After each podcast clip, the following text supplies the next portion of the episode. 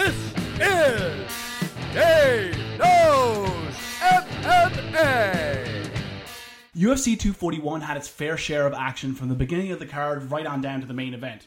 And although it was Daniel Cormier versus Stipe Miocic headlining that night, UFC 241 was the Nate Diaz show. Coming out after almost three years off and seemingly not losing a single step, Diaz went out there and put on a fantastic performance with the win over Anthony Pettis. He even did the unthinkable when at one point initiated the ground game in an attempt to utilize the elite level Brazilian Jiu Jitsu he has.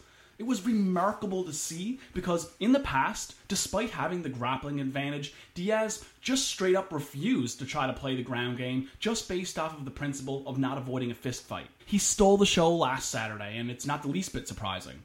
Both Nick and Nate Diaz have long been considered the most polarizing figures in this sport. And in Nate's last three fights, because of the in cage performances followed up with how he handled himself outside of the cage, he has just been upping the ante of his profile ever since, and he's now at an all time high in his career. For the fans that have been following this sport for a long time, seeing Nate Diaz being one of the biggest names in the game right now, after almost 10 years of not getting his proper due and living in the shadow of his older brother before getting that first McGregor fight, it's a true feel good story. So it was especially cool to see Nate call out fellow veteran of the game, Jorge Masvidal, after the win over Pettis. It's a very rare occurrence to see Diaz address any other fighter in his crosshairs in a respectful manner. The fact that he was complimentary to Masvidal made the call out all the more intriguing. So now all the talk is surrounding a Nate Diaz Jorge Masvidal fight. It's interesting because there are a lot of similarities in these two guys' careers. Two veterans that are still relatively young with a lot of runway left, having been respected competitors throughout their career, but just never getting the spotlight until very long periods of time in the game. And now they're both here after all of these years on the cusp of a gigantic fight. One absolutely nobody could have predicted would have been such a major event.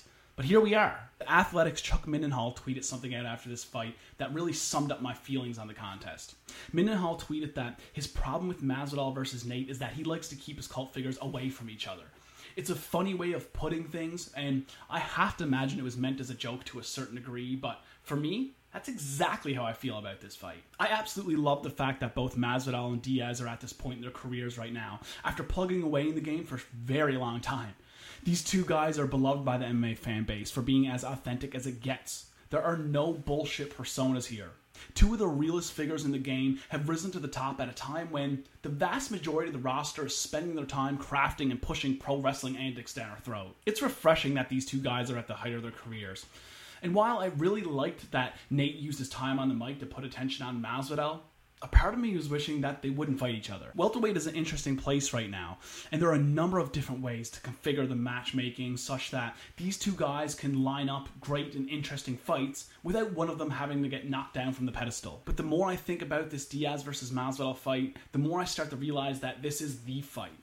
With Masvidal coming off of the fastest knockout in the UFC history and quite possibly the most dramatic KO the promotion's ever seen, and Diaz coming back after an extended period of time, only to prove to the world that he hasn't lost a single step, the idea of these two beloved fighters facing off against each other is starting to make more sense. While I never liked the idea of strategic matchmaking in an attempt to dictate the narrative, there were times I felt like going about things this way made some sort of sense.